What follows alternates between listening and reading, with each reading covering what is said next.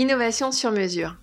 Bienvenue à l'écoute de votre podcast qui décrypte l'actualité innovante, les concepts clés et les enjeux liés à l'innovation.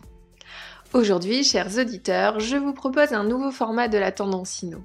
Ces témoignages feront intervenir des experts de la logistique durable. D'ailleurs, vous pouvez obtenir plus d'informations sur cette thématique sur notre site internet www.stratinov.com. Dans cet épisode, Édouard Méran, notre consultant en marketing de l'innovation, interroge des acteurs incontournables de l'écosystème d'innovation sur leur vision de la logistique durable. Mais sans plus attendre, découvrons en première partie l'intervention de Gwendal Rosier, directeur de Neoma Mobility Accelerator, et Pascal Laurence, CEO de QuickWink, et en deuxième partie, le témoignage croisé de Robin Poté, directeur du Circoé.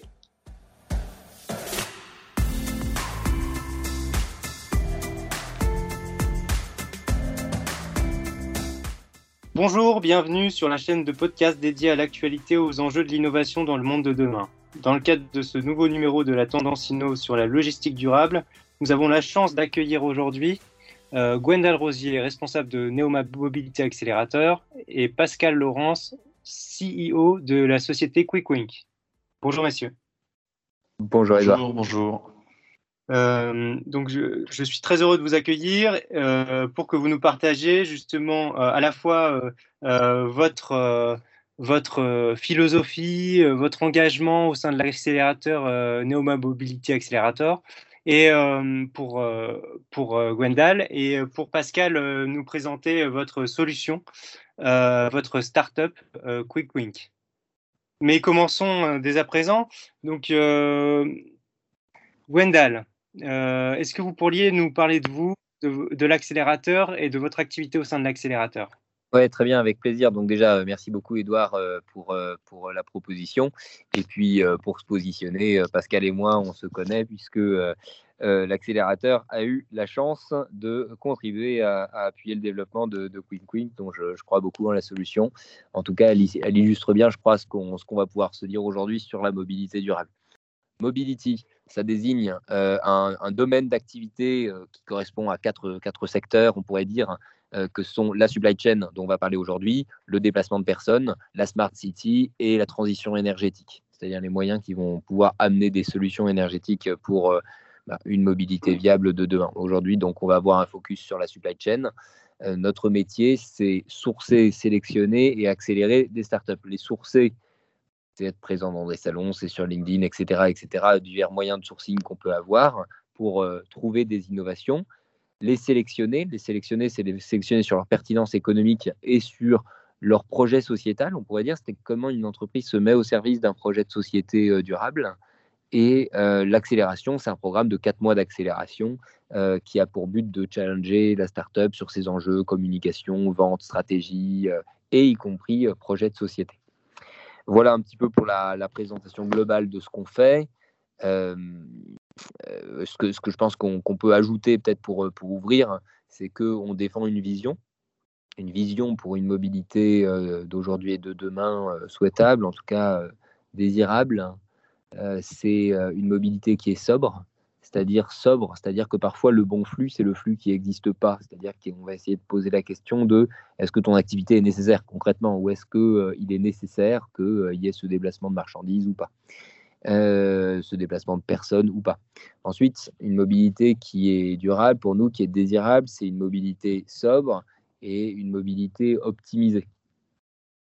Je veux dire par là que, par exemple, dans un flux de marchandises, par exemple, une start-up pourrait très bien avoir une technologie qui traque n'importe quelle fuite, par exemple.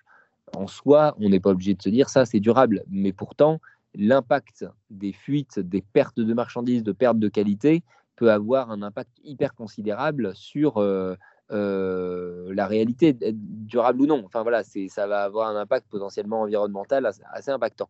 Et donc, on peut inclure ça. Voilà, il faut voir comment ça se positionne sur la chaîne logistique, mais c'est quelque chose qui peut rentrer dans notre scope. Et enfin, une mobilité sobre, une mobilité optimisée, enfin une mobilité collaborative. Alors là, dans la supply chain, c'est là que c'est assez difficile à mettre en place, même si on pourrait trouver des exemples, je pense, avec Pascal. Mais c'est en tout cas comment est-ce qu'on fait travailler plusieurs acteurs, parfois une grosse entreprise, avec plusieurs sous-traitants, en essayant d'imaginer ensemble une chaîne logistique qui est le plus sobre possible. Comment est-ce qu'on peut être en plus en transparence possible sur la gestion de la donnée, l'impact des flux, pour essayer de la rendre la plus fluide possible et collaborer au maximum ensemble. Donc ça passe bien sûr parfois par une compétition économique, hein, mais comment est-ce qu'on va essayer de collaborer ensemble? L'exemple le plus simple que je peux donner, étant positionné à Rouen sur l'axe Seine, c'est si j'ai une péniche d'une entreprise qui arrive pleine de céréales et qui repart à vide, et une autre qui part pleine d'engrais et qui revient à vide, eh ben, est-ce qu'il y a un coup à jouer en mettant deux entreprises en collaborant ensemble, et quelles innovations je peux leur proposer pour collaborer justement. Donc voilà un petit peu, je voulais simplement développer un petit peu sur la vision, parce qu'elle impacte, elle est incarnée dans la sélection des startups qu'on a et dans le programme d'accélération, mais là il est largement le temps que je rende le micro, en tout cas pour la présentation globale de ce que fait l'accélérateur. Merci Gwendal, c'est très clair. Pascal, vous êtes CEO de QuickWink. Est-ce que vous pourriez me parler de votre startup et de votre activité? Bien sûr, Édouard. Déjà, merci beaucoup de cette prise de parole et de cette invitation à celle-ci. L'activité de QuickWink, en fait, c'est une activité… je voudrais reprendre les mots de Gwendal tout à l'heure, où il parlait de sobriété dans la logistique durable. Je dirais qu'une logistique durable, elle est liée aussi à une responsabilité.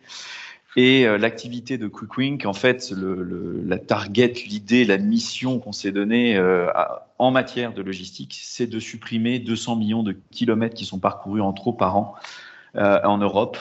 Tout ça parce qu'en fait, le dernier kilomètre, c'est pas efficient totalement, puisque bien souvent, la porte de la livraison reste fermée.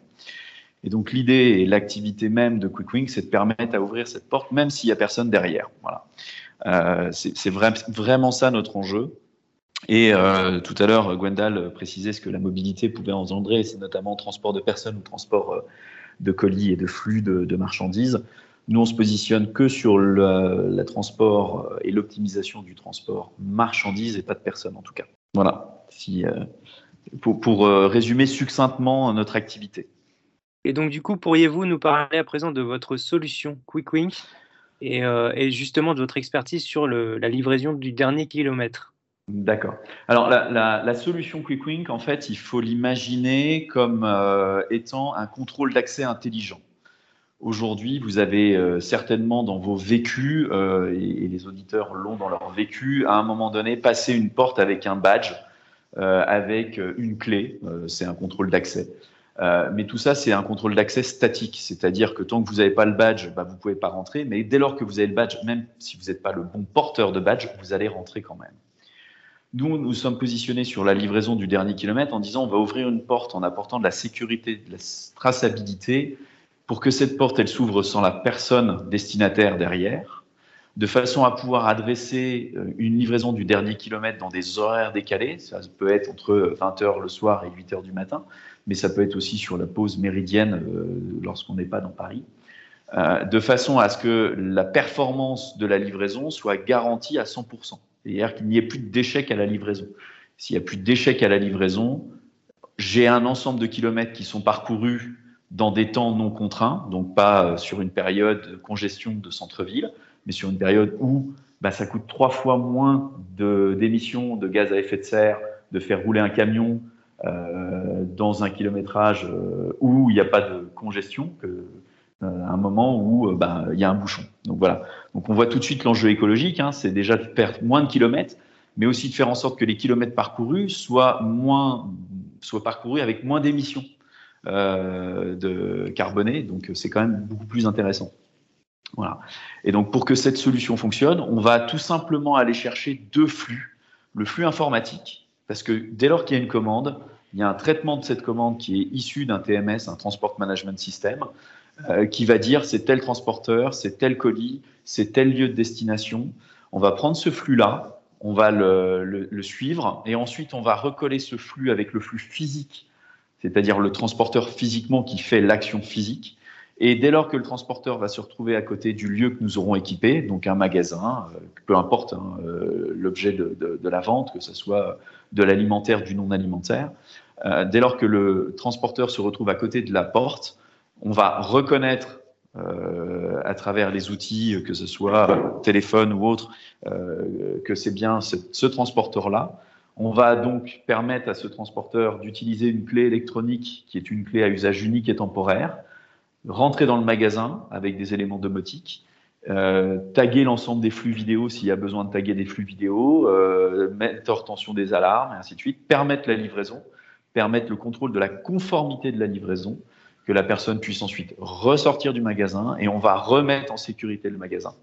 Et tout ça dans un élément complètement transparent, ce qui permet de garantir une traçabilité de la livraison, une efficience de la livraison et une sécurité des lieux. Voilà. Merci, vous avez partagé pas mal d'éléments sur les enjeux et les avantages de votre solution. Maintenant, j'aimerais savoir quelles cibles justement sont adressées par votre solution, parce qu'on peut voir qu'il y a des bénéfices directs pour le consommateur, mais aussi des bénéfices indirects pour les métiers qui sont impactés dans la supply chain. Alors, tous les métiers de la supply chain sont impactés par notre solution, parce que dès lors que vous permettez à quelqu'un de toucher un lieu dans des horaires décalés, vous avez toute une chaîne de bénéfices qui existe. Je vais prendre un cas très simple. Aujourd'hui, j'ai un partenaire, il a 3 points de vente à livrer à Paris, alors que lui part de Marseille, et il se dit, ben, pour toucher les 3 points de vente en une journée, dans la journée, dans les flux existants, je suis obligé d'utiliser 3 transports, donc 3 camions. Si demain, je peux livrer de nuit, tout en ayant la solution QuickWink qui me permet de garantir la livraison, je n'envoie plus qu'un seul camion. Vous imaginez, on réduit par 3 le flux camion en un seul coup. Donc, le transporteur a un intérêt, le magasin a un intérêt, parce que lui, ses produits sont arrivés dans la nuit, il peut tout de suite commercialiser le produit dès l'arrivée le matin du consommateur, il n'a pas de temps à attendre, il n'a pas à 10 h du matin la marchandise qui va peut-être arriver, pas arriver. Donc le consommateur est tout de suite servi dès 8 h à l'ouverture du magasin. L'enseigne sait où sont les produits. Donc quand on est sur des produits à très forte valeur ajoutée, on sait tracer la valeur ajoutée du produit et servir le consommateur avec le bon produit dans le bon magasin, dans le bon timing. Donc on augmente la commercialisation et on augmente la commercialité des points de vente derrière ça. Donc, en premier lieu, nos cibles sont effectivement les réseaux de distribution avec un ensemble de rotations ou de besoins qui sont assez importants en termes de livraison. Et encore une fois, peu importe que ce soit des lunettes, des livres ou ainsi de suite, nous, on vient optimiser, on vient être un facilitateur du métier, mais sur l'ensemble des métiers de la chaîne, que ce soit de l'entrepôt, du chargeur, du transporteur au destinataire. À présent, ce que je vous propose, c'est que nous échangions tous les 3 sur votre vision et votre positionnement sur le thème de la logistique durable. Donc, j'aimerais avoir votre opinion. Déjà, comment vous définiriez la logistique durable, Gwendal, par exemple? Ouais, donc je vais répondre à la question et puis rebondir sur des petites choses qu'a dit Pascal. D'abord, donc moi, je l'ai dit, pour moi, une logistique durable, ce n'est pas une logistique qui est électrique, qui est à l'hydrogène ou qui utilise un nouveau carburant particulièrement dépolluant trouvé ces dernières années, même si ça peut y contribuer. En fait, une logistique durable, pour moi, c'est une logistique qui se pose les bonnes questions de savoir si le flux doit exister ou pas. Si ensuite, s'il est optimisé, et si ensuite, est-ce qu'il est fait par les bons acteurs? Ce que je veux dire par là, donc, c'est que un bon flux, un bon déplacement, un bon flux de marchandises, parfois c'est un flux de marchandises qui n'existe pas. Ce que je veux dire, c'est qu'une logistique durable, ça doit globalement passer par avoir moins de flux logistiques, moins d'objets achetés, moins d'objets. Parce que tant qu'on est dans une croissance de ce nombre d'objets achetés, on n'est pas dans une globale sobriété. Et donc, à mon sens, ce n'est pas durable. Donc, la bonne question, je pense, c'est est-ce que le déplacement de matériel doit exister en soi? Ensuite, si on considère qu'il est légitime, donc s'il est sobre, ensuite, est-ce qu'il est optimisé? Donc là, c'est ce que nous propose, je pense, QuickWink, c'est-à-dire une solution de livraison. Alors, moi, je vais parler, Pascal, je ne sais pas s'il emploiera ces termes, mais je crois que dans le cas de QuickWink, pour que tout le monde comprenne bien, c'est une question de de logistique du dernier mètre, c'est-à-dire c'est est-ce qu'il va réussir à passer la porte ou pas. Donc, elle est optimisée à partir du moment où il n'y a pas un aller-retour à taper pour que la personne, le gars qui réceptionne à l'arrivée, réceptionne bien le colis. Elle est faite en un coup, c'est un exemple de l'optimisation. Et puis, sur la collaboration, on pourrait dire est-ce qu'un camion, par exemple, est vraiment plein au moment où il part ? Et est-ce qu'il ne peut pas prendre les produits de, par exemple, plusieurs entreprises afin d'être plein, par exemple? Et donc, quelle technologie de transparence ou de mise en commun d'outils de déplacement on peut utiliser? Voilà. Ça, sobriété, optimisation, collaboration, c'est la vision que je défends de la sobriété. Et j'ajoute, par exemple, juste un petit mot sur ce que ça pourrait être concrètement sur une logistique durable, sur des idées, par exemple, sur le transport, puisque c'est le cas de Pascal, de QuickWink, avec cette technologie qui permet la livraison, de passer la porte de la livraison. En amont de ça, on peut se dire, tiens, comment est-ce qu'on arrive à quel moyen de transport on utilise? Est-ce que, par exemple, on réussit à privilégier le fluvial plutôt que la route? Est-ce qu'on réussit à privilégier peut-être l'électrique par rapport au moteur thermique? Est-ce qu'on arrive à... voilà, là, c'est les deux exemples qui me viennent en tête. Donc, comment on achemine le produit avec l'impact environnemental le plus faible? Voilà, je rends la parole à Pascal, peut-être sur ta vision. Je ne sais pas si tu partages ou non ce que je dis là. Oui, il y a une notion de sobriété parce que effectivement, pour mettre en lumière ce que tu dis sur le flux, est-il nécessaire ou pas, est-il pertinent ou pas dans son existence, même si nous, on travaille sur l'optimisation du flux existant, on est aujourd'hui dans une croissance qui est complètement folle du nombre de colis livrés. Là, je parle vraiment du colis, donc ce qui arrive dans les boîtes aux lettres, où on est à 6 millions de colis transportés par jour. Voilà, on était à 2 millions en 2010. Donc, on voit bien qu'il y a un côté de responsabilité à trouver sur des flux type circulaire, réparation, mettre en place plus de la réparation que de l'achat, et ainsi de suite, et ainsi de suite. Mais quand le flux est existant, et moi, ce qui me choque le plus quand je travaille avec un ensemble de clients et de prospects, c'est de m'apercevoir qu'effectivement, un client va me dire j'ai un magasin dans Paris et pour suivre le flux de ce magasin qui existe, qui fait de l'alimentaire, donc on a une pertinence de cet alimentaire, du fait des contraintes de logistique, parce qu'ils n'arrivent pas à optimiser complètement le flux, ils ont 10 fois un camion qui vient livrer dans la journée au lieu d'envoyer un seul transporteur pendant la nuit. Donc ça, et peu importe finalement que ça soit avec une énergie la plus verte possible. De toute façon, on sait bien que ce qu'il y a de plus polluant dans un véhicule, c'est les pneus. C'est là où il y a le plus de gaz, enfin, il y a plus d'émissions de particules fines. Donc, on peut traiter tout à fait le moteur, mais quand est-ce qu'on va s'attaquer aux pneus? Voilà, c'est des éléments qui sont à prendre en compte sur une vision logistique durable. C'est réellement dans le concept de durabilité, de se poser la question de: est-ce que le flux est pertinent? Je suis d'accord. Est-ce que le flux doit être optimisé? Et là, il y a énormément de travail là-dessus. Pour l'anecdote, moi, là, je suis interrogé en tant que directeur d'accélérateur. Cependant, avant, j'ai co-développé une entreprise de livraison et de déménagement à vélo. Donc, on n'était pas sur du coursier, Deliveroo, Uber Eats, etc. On était sur de la livraison avec un gros vélo cargo, avec une grosse remorque derrière.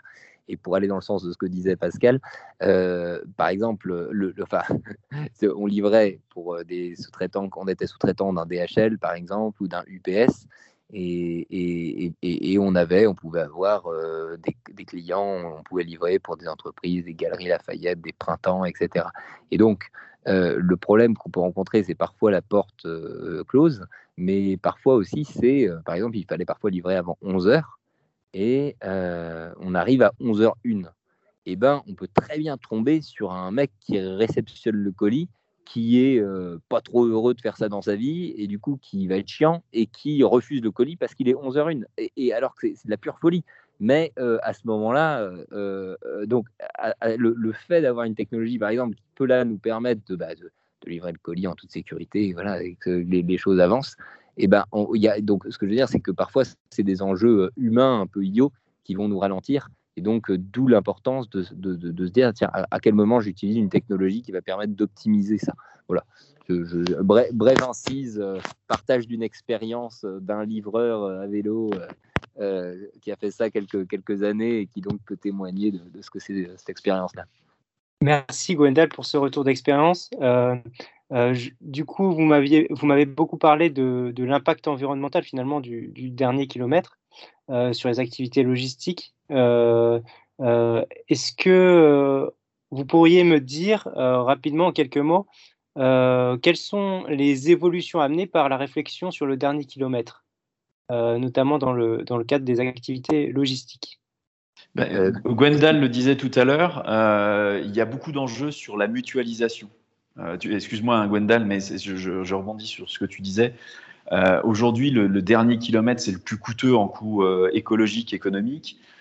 Et on voit bien qu'il y a toute une problématique de dire, est-ce que je dois mettre des entrepôts au plus près du centre-ville, mais des entrepôts complètement mutualisés qui permettent d'éviter du kilométrage en trop, tout en permettant d'user, en fait, de modes de transport doux, ou électrique ou humain ou ce qu'on veut. Il y a un ensemble d'éléments qui viennent sur ce dernier kilomètre, au-delà du dernier mètre que nous on permet d'ouvrir, mais qui sont, je reviendrai sur le mot de Gwendal, sur la mutualisation. Et aujourd'hui, moi ce qui me surprend toujours, c'est qu'effectivement on n'a pas forcément de solution, on a des contraintes légales qui interdisent à un transporteur de prendre quelque chose au retour. Donc, il fait le voyage à plein, il revient à vide. Et je pense qu'il y a des enjeux là-dessus. D'accord. Écoute, moi, je suis bien sûr d'accord sur ce qui est dit sur la dimension de mutualisation. J'aimerais peut-être nous challenger sur une dimension qui est de l'ordre du savoir-vivre ensemble. En fait, bon, d'abord sur ce qu'a dit sur la mutualisation, il y a plein de solutions qui essayent d'être mises en place. C'est des casiers connectés, pardon, là c'est l'anglicisme bête, hein, des casiers connectés qui permettent de déposer le colis dans un casier et de ne pas avoir à revenir. Il y a le fait de pouvoir déposer chez le voisin. Il y a effectivement le fait de mettre en point un relais, même si c'est une sacrée logistique en fait pour les petites entreprises, les petits commerçants qui se disent génial, je vais être point relais, je vais avoir plein de gens qui vont venir chez moi et qui vont consommer chez moi, qui vont acheter ce que je fais, et puis en fait ils se retrouvent avec plein de colis chez eux et ils savent pas du tout comment gérer le truc, du coup ils arrêtent plus ou moins rapidement d'être point relais. Enfin, ça pose d'autres questions. Donc il y a beaucoup d'essais qui sont mis en place pour cette mutualisation, mais moi j'aimerais aussi parler de la dimension un petit peu du vivre ensemble qui peut être une vraie solution pour le dernier kilomètre. Ce que je veux dire par là, c'est à quel moment on rentre dans une autre vision, c'est-à-dire j'ai pas forcément besoin absolument de ce produit-là tout de suite. Donc okay, ça, on est challengé sur notre consommation. Ensuite, quand on a décidé de consommer, est-ce que j'ai un voisin qui peut récupérer le colis, et du coup, quelle relation on crée entre les voisins, tout simplement. Et puis, en étant en relation avec le voisin, je vais peut-être m'apercevoir qu'il va accepter de me passer sa perceuse ou un outil qu'on n'utilise pas toutes les semaines, mais juste de temps en temps, et donc qu'on peut mutualiser. Et donc, ce que je veux dire par là, c'est que l'enjeu de la livraison du dernier kilomètre peut très bien être une façon de trouver sa solution dans le relationnel entre des voisins qui se font confiance pour réceptionner des colis, plus en soi que dans une solution technologique. Voilà, je vais challenger ça parce que c'est une question qui, voilà, chaque fois qu'on pose une question type « Quelle est la solution du dernier kilomètre ?», la solution n'est pas obligatoirement technologique, mais elle peut parfois être simplement humaine. D'accord, j'ai bien compris cette question. Au-delà de la confiance numérique, finalement, dans des solutions technologiques, il y a également cette notion de la proximité qui peut être par le facteur humain, comme vous l'avez dit. Cela m'amène à une dernière question. Vous m'avez parlé de l'accompagnement de l'accélérateur, de la solution développée, que vous développez avec QuickWink. Moi, j'aimerais savoir concrètement si demain, il y a une entreprise ou il y a des industriels qui sont intéressés justement par la solution QuickWink ou par d'autres solutions du dernier kilomètre. Quelles seraient justement vos recommandations avant de se lancer dans l'aventure du dernier kilomètre ? C'est d'ailleurs se poser la question si est-ce que son innovation est pertinente ou non sur le dernier kilomètre ? Oui, tout à fait. De base, je crois qu'il y a une question économique, c'est est-ce qu'il y a de la concurrence ? S'il y a de la concurrence, c'est plutôt qu'il y a un marché. En conséquence, s'il y a de la concurrence, c'est plutôt positif. La deuxième question, comme dans tout marché, c'est de se poser la question de est-ce que ce que je vais proposer amène une vraie valeur ajoutée, quelque chose qui réellement n'existe pas, ou est-ce que c'est simplement quelque chose de faible valeur ajoutée, mais voilà, c'est quoi exactement ce que j'apporte qui n'existe pas. Et puis enfin, je crois qu'il y a la question du quel service je veux rendre à la société. Est-ce que j'apporte réellement par cette technologie une idée qui va servir à plus de sobriété, plus de collaboration, est-ce que ça va optimiser le service, est-ce que vraiment là je suis sur une technologie qui va apporter quelque chose à la société qu'on veut bâtir ou pas tout simplement, ou est-ce que c'est uniquement pour faire du business, qui en soi n'est pas négatif, mais voilà, si moi on me demande est-ce que tu te poses la question d'une entreprise, bah, je dirais la question de quel service tu veux rendre à la société, quoi. Est-ce que ça va être positif pour l'économie, pour la société qu'on contribue à bâtir? Moi, je reviendrai là-dessus. Je dirais en fait, effectivement, qu'il y a un marché existant ou pas existant, qu'il y ait de la concurrence ou pas. In fine, c'est quel apport on veut faire, quel apport à la société qu'on souhaite bâtir. C'est quoi notre action dans notre cercle pour emmener quelque chose, pour emmener un bout de solution en tant que tel. Donc, quelqu'un qui voudrait adresser la problématique du dernier kilomètre, je dirais de toute façon, cette problématique, elle est existante. Et on voit bien que tout le monde cherche une solution, plus ou moins sobre, plus ou moins liée à l'humain, plus ou moins dans la dépendance de l'autre, suivant les cas. C'est finalement quelle vision on a envie de partager, quelle mission on se donne par rapport à ça. D'accord. Donc, du coup, ça m'amène à une question qui est très lié à cette question. Par exemple, pour des grands distributeurs dans le e-commerce, en quoi finalement la réflexion sur le dernier kilomètre, donc vous m'avez parlé de vision plus large, pas avoir une vision simplement business et économique, mais une vision également sociale, où justement l'ensemble des acteurs contribuent à justement la réduction des impacts environnementaux, en quoi finalement ça contribue justement à élargir la réflexion que de ne plus être seulement sur une dimension économique, mais davantage sur une dimension sociale, pour notamment le e-commerce. On voit que le e-commerce, en fait, il est bousculé essentiellement aussi par un flux différent. Aujourd'hui, si on prend des sociétés comme Vinted, comme Vipy et ainsi de suite, La Redoute ou Consort qui se lancent sur finalement l'occasion. Il y a 10 ans en arrière, un bien d'occasion était un bien dévalorisé, sauf si c'était une voiture de luxe qui avait plus de 50 ans, où là on considérait que ça avait de la valeur. Mais aujourd'hui, on voit que l'occasion, la réutilisation, est plutôt venu d'ailleurs du consommateur que des enseignes, et bouscule les e-commerçants comme les commerçants tout court. Donc la question, elle est vraiment qu'est-ce qu'on apporte comme pierre à l'édifice là-dessus. Et je pense très clairement qu'on va sur une société qui va non plus considérer l'acquisition des biens comme étant une capacité ou la seule capacité, mais qui va considérer l'usage des biens comme étant un mode d'expression. Et la société de l'usage considère que, peu importe si le bien est d'occasion ou neuf, est-ce qu'il remplit mon usage ? Et demain, on verra que dans les années 80, on achetait un ordinateur. Aujourd'hui, vous allez à la FNAC, vous avez le choix, vous l'achetez ou vous le louez. Et bien, peut-être qu'un jour, on nous dira « Vous voulez ce jeans Levi's ?» Peut-être que vous allez l'acheter ou peut-être que vous allez le louer. Et cette économie de l'usage, elle est complètement réinventée et peut-être qu'elle bousculera complètement le dernier kilomètre.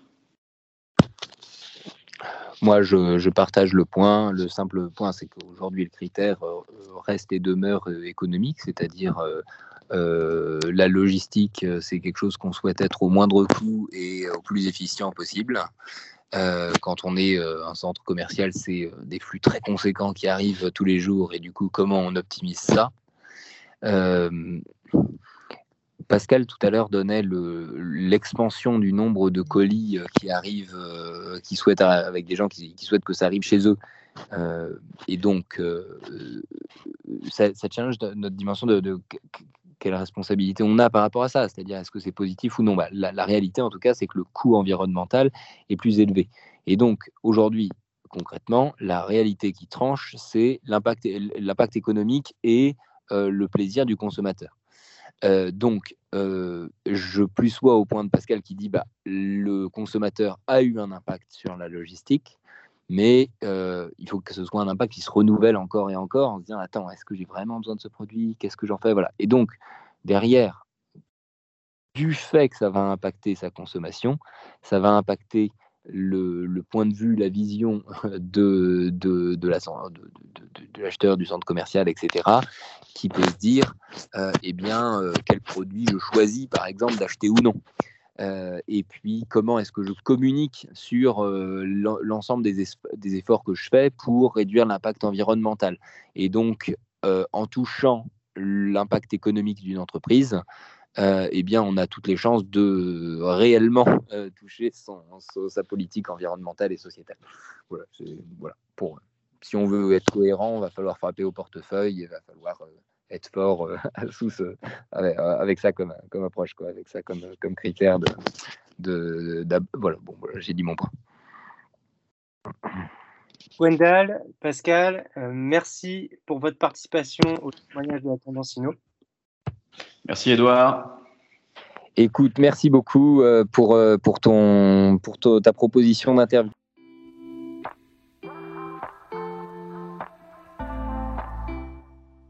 Continuons notre échange en deuxième partie avec Robin Poté, directeur du Circoé.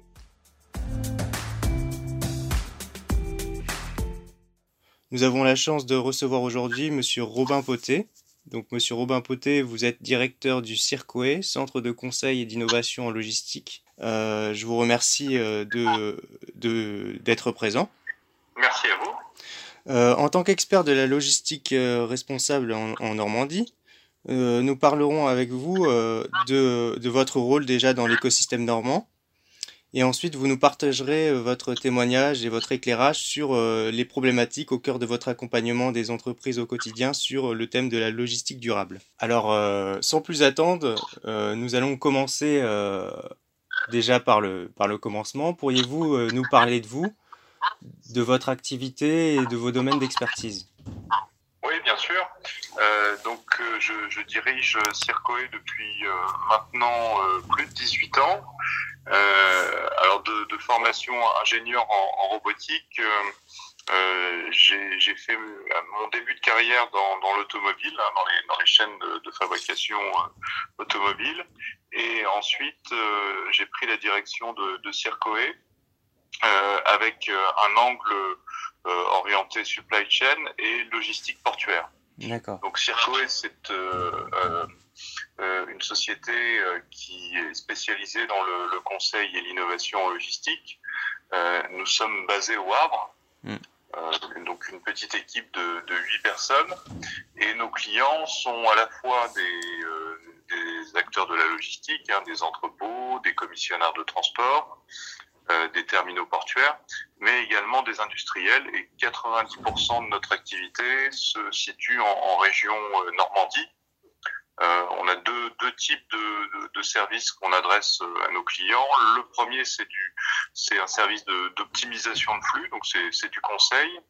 On a des outils logiciels qui permettent de trouver des minimums de distance, par exemple, pour desservir ses clients, ou des outils qui permettent d'optimiser les opérations de picking en entrepôt et de préparation de commandes. Donc ces outils, en général, avec ces outils, on arrive à des gains de productivité de l'ordre de 10 à 15% en fonction des cas. Donc c'est quand même des gains qui sont très significatifs pour les entreprises. Et puis on a une deuxième activité, un deuxième service qui est le conseil en innovation. Donc là, on accompagne nos clients de la phase idéation. Donc on organise des ateliers de brainstorming, en passant par ensuite la recherche de financement du projet d'innovation, la structuration du projet et l'assistance à la maîtrise d'ouvrage, donc le pilotage du projet, jusqu'aux tests finaux et à la mise sur le marché de la solution. Donc typiquement, en logistique, on travaille sur des innovations technologiques. Donc par exemple, l'utilisation des drones pour faire des inventaires dans les entrepôts, ou l'utilisation de solutions de traçabilité pour piloter la chaîne logistique en temps réel, ou l'utilisation de l'intelligence artificielle pour avoir des outils d'aide à la décision et faire les meilleurs choix en termes de décision logistique. D'accord. Voilà le spectre de notre activité. D'accord, c'est très clair. Moi, j'aurais une petite question concernant la philosophie de Circoé. Vous parliez d'améliorer la productivité, d'inventer des nouveaux services. C'est dans le cadre finalement de votre accompagnement sur l'innovation? Oui, tout à fait. Alors, c'est vrai que améliorer la productivité, ça peut se faire via des missions de conseil pour on va dire exploiter un outil d'optimisation de flux et trouver des optimums. Mais on peut aussi, en innovant, améliorer la productivité. Par exemple, en utilisant des drones en entrepôt, évidemment, on améliore la productivité de l'inventaire. D'accord. J'aurais une autre question concernant des projets de R&D collaborative et d'innovation que vous avez accompagnés avec le Circoé. Donc, est-ce que vous pourriez nous parler d'exemples de projets menés avec des partenaires de l'écosystème en Normandie ? Alors oui, je vais prendre deux exemples. Le premier, on a avec une start-up de la région déployé un réseau d'objets connectés sur le port du Havre. Donc on a planté 2 antennes sur la zone industrielle du port du Havre. Et avec ces 2 antennes, on arrive à couvrir à peu près un cercle de 15 km de rayon. Et dans ce rayon-là, il y a évidemment des logisticiens, des industriels, et on a développé pour ces logisticiens et industriels des cas d'usage des objets connectés. Alors, par exemple, un des logisticiens stocke du vin haut de gamme dans son entrepôt, et on a intégré dans l'entrepôt une 50aine de capteurs de température. Donc un peu partout dans l'entrepôt, on relève la température à intervalles régulièrement. Et dès qu'on a une température un peu élevée ou un peu trop basse, on envoie une alerte pour que l'opérateur puisse déplacer la palette et la mettre dans un endroit plus frais ou plus chaud suivant le cas. D'accord. Ça c'est le premier exemple de projet collaboratif. Et puis, on mène actuellement un deuxième projet collaboratif, cette fois-ci sur le terminal roulier du port du Havre. Donc, terminal roulier qui sert à l'import et l'export de véhicules neufs ou de véhicules d'occasion. Donc, c'est à peu près 250 000 véhicules qui transitent chaque année par ce terminal. Et on est en train de tester des systèmes d'inventaire par drone toujours.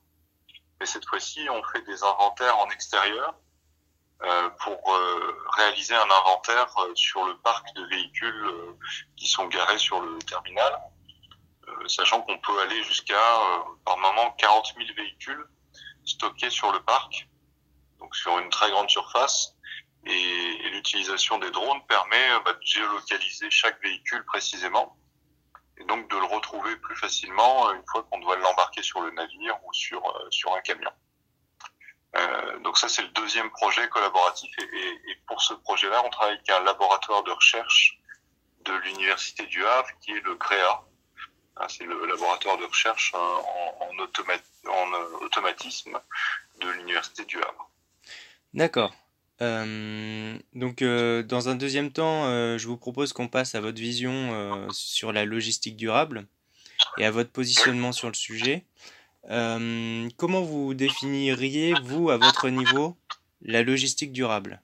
Et sur quels aspects vous travaillez en particulier au sein du Circoé? Oui, alors sur la logistique durable, en fait, dans le mot durable, on a trois piliers.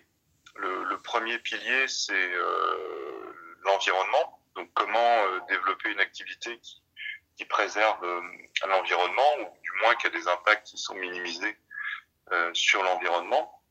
Deuxième pilier, c'est l'économique. Il ne faut pas que ce qu'on met en place pour préserver l'environnement défavorise l'entreprise et lui fasse perdre sa compétitivité. Donc il faut être environnemental, mais aussi économique. Et puis le troisième pilier, c'est le pilier social, avec l'intégration de minorités, avec une politique sociale pour respecter l'engagement de chacun et faire en sorte d'avoir un management humain dans l'entreprise. Donc la logistique durable, c'est ces trois facteurs-là réunis. Et notre position, nous, sur le sujet, parce que évidemment, on peut pas être bon sur les trois volets, c'est essentiellement de travailler sur les deux premiers volets, c'est-à-dire comment préserver l'environnement tout en étant compétitif sur son marché. Donc c'est l'économique et l'environnement sur les sujets sur lesquels on travaille, en liant les deux à chaque fois dans nos projets. D'accord. Et selon vous, quels sont les enjeux et les évolutions amenées par la logistique durable dans la performance des industriels sur votre territoire ?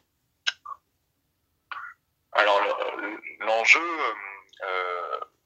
il est d'abord de répondre à une attente forte des consommateurs, parce qu'il y a une prise de conscience chez les consommateurs qu'il faut, dans ces achats, être plus responsable, et donc privilégier des marques qui ont cette démarche vertueuse vis-à-vis de l'environnement.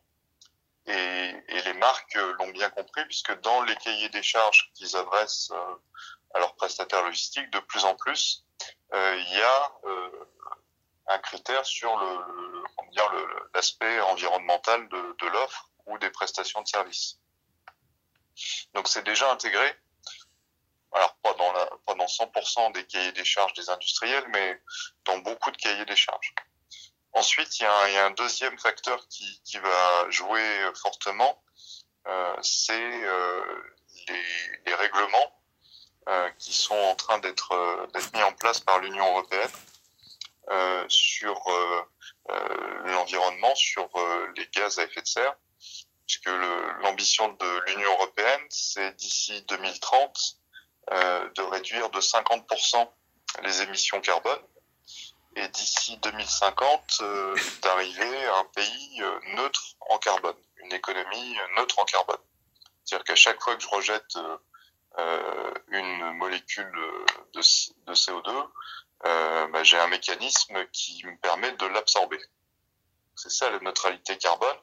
C'est un objectif très ambitieux, et pour atteindre cet objectif-là, l'Union européenne va fixer des réglementations, va fixer un prix de l'émission carbone qui va contraindre les acteurs à s'organiser pour moins polluer et émettre moins de gaz à effet de serre.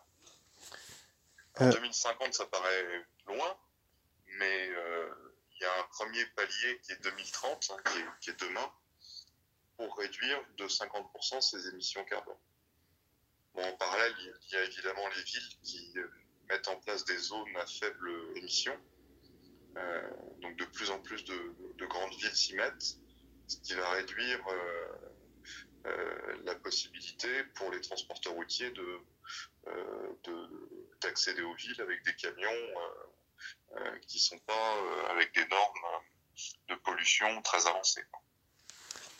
D'accord. Justement, par rapport à ce point, j'aimerais revenir là-dessus. Pourriez-vous nous parler de votre spécialisation sur l'aspect environnemental de la logistique, et plus particulièrement sur la réduction des émissions carbone dans les transports? Oui, alors effectivement, on a une solution logicielle qui permet de trouver des optimums quand on a un plan de transport, un ensemble de clients à desservir. Donc c'est un logiciel qui permet de modéliser l'entrepôt ou le réseau d'entrepôts qu'on possède, modéliser tous les clients qu'on a livrés dans l'année, et l'outil en fait calcule de manière automatique comment réduire le nombre de kilomètres parcourus, optimiser le taux de chargement des camions, de manière à livrer toujours les mêmes clients, mais avec un bilan carbone réduit, parce qu'on fait moins de kilomètres et on charge plus les camions. Alors, ce qui est en plus assez vertueux, c'est que quand on réduit les kilomètres et on augmente le taux de chargement de camions, mais évidemment, on fait baisser ses coûts de transport et on devient plus compétitif. Donc là, c'est un bon exemple de je réduis mon empreinte environnementale et en plus, je réduis mes coûts sans un investissement supplémentaire. D'accord. Et donc, auriez-vous des exemples précis justement de projets sur lesquels vous avez travaillé sur l'optimisation des réseaux de transport sur le territoire normand et les bénéfices et avantages concrets en termes de réduction dans les stratégies logistiques? Oui, alors il y a un an et demi, on a travaillé pour un client qui fabrique de l'huile pour moteur. Il est basé à Yvetot. Et de Yvetot, il dessert l'ensemble du territoire français. Il a plus de 1500 clients sur le territoire.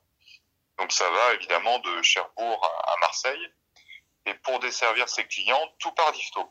Enfin, tout partait d'Yvetot. Et donc, il nous a demandé de travailler sur l'optimisation de ces transports. Et donc, en faisant tourner l'outil de modélisation, on a réussi à trouver une solution plus économique et plus environnementale. On a réussi à obtenir à peu près 25% de réduction de coûts et donc 25% de réduction de l'empreinte carbone pour ce client. D'accord. Et est-ce qu'il y a eu justement, dans le cadre de ce projet, des contraintes, des difficultés qui se sont posées pour la mise en place de stratégies logistiques justement sur le durable?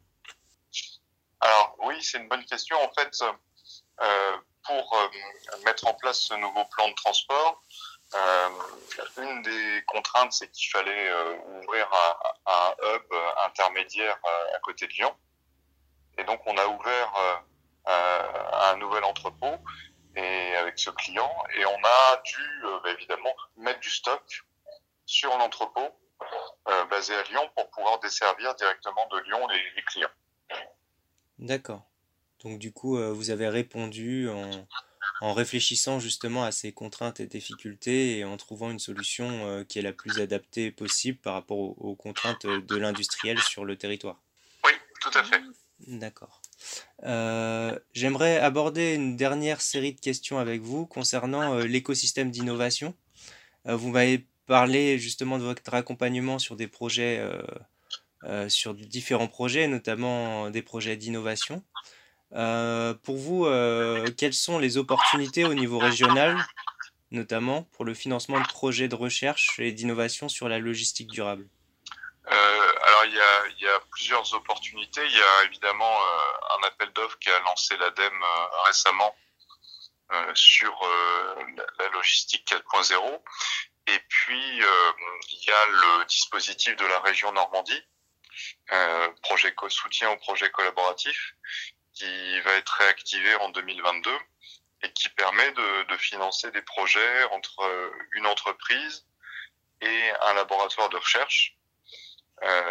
Donc c'est des projets de recherche appliquée dans lesquels on peut traiter de sujets de logistique durable avec un labo qui va travailler soit sur des modèles mathématiques pour optimiser des tournées, soit sur des laboratoires qui travaillent sur de l'informatique pour développer des outils d'aide à la décision et réduire les coûts du transport et les opérations logistiques. D'accord. Et justement, que pensez-vous de ces initiatives? notamment pour soutenir les démonstrateurs et solutions d'usage dans le cadre de la logistique durable? C'est plutôt des bonnes initiatives parce que c'est des projets qui sont évidemment risqués. Quand on se lance dans un projet de ce type-là, on n'est pas sûr d'obtenir des résultats. Et l'aide publique permet de compenser un peu le risque que l'entreprise prend en allant sur ce type de projet. D'accord. Pour finir, j'aurais une dernière question. Pourriez-vous nous parler de vos apports en tant qu'expert sur les projets de R&D et d'innovation dans la logistique plus largement? Alors notre rôle sur des projets de R&D, c'est un rôle de go-between ou de coordination. Ça veut dire que il faut, dans un projet de recherche appliquée, faire le lien entre le travail du laboratoire, qui est un travail de recherche, parfois qui peut être un travail au début très académique avant d'être appliqué. Donc faire le lien entre les travaux du laboratoire de recherche et les besoins de l'entreprise. Donc notre rôle, c'est de coordonner le projet. Alors ça passe notamment par la rédaction d'un cahier des charges. Donc on transforme l'expression du besoin du client en cahier des charges techniques pour le laboratoire. Et ensuite, on suit les différentes étapes du projet en vérifiant que le laboratoire est bien resté dans le cahier des charges et qu'on va arriver à un résultat satisfaisant pour le client. D'accord. Je vous remercie d'avoir accepté de témoigner dans le cadre de la tendance Inno logistique durable. C'était un plaisir en tout cas d'échanger avec vous. Merci à vous également. Et j'espère à très bientôt. À très bientôt. Témoignages d'experts, rétexte d'entreprise. Merci d'avoir suivi notre podcast sur la logistique durable. C'était Innovation sur mesure. N'hésitez pas à contacter nos intervenants pour plus de détails et bien sûr, abonnez-vous à notre chaîne de podcast pour les prochains épisodes. À très bientôt!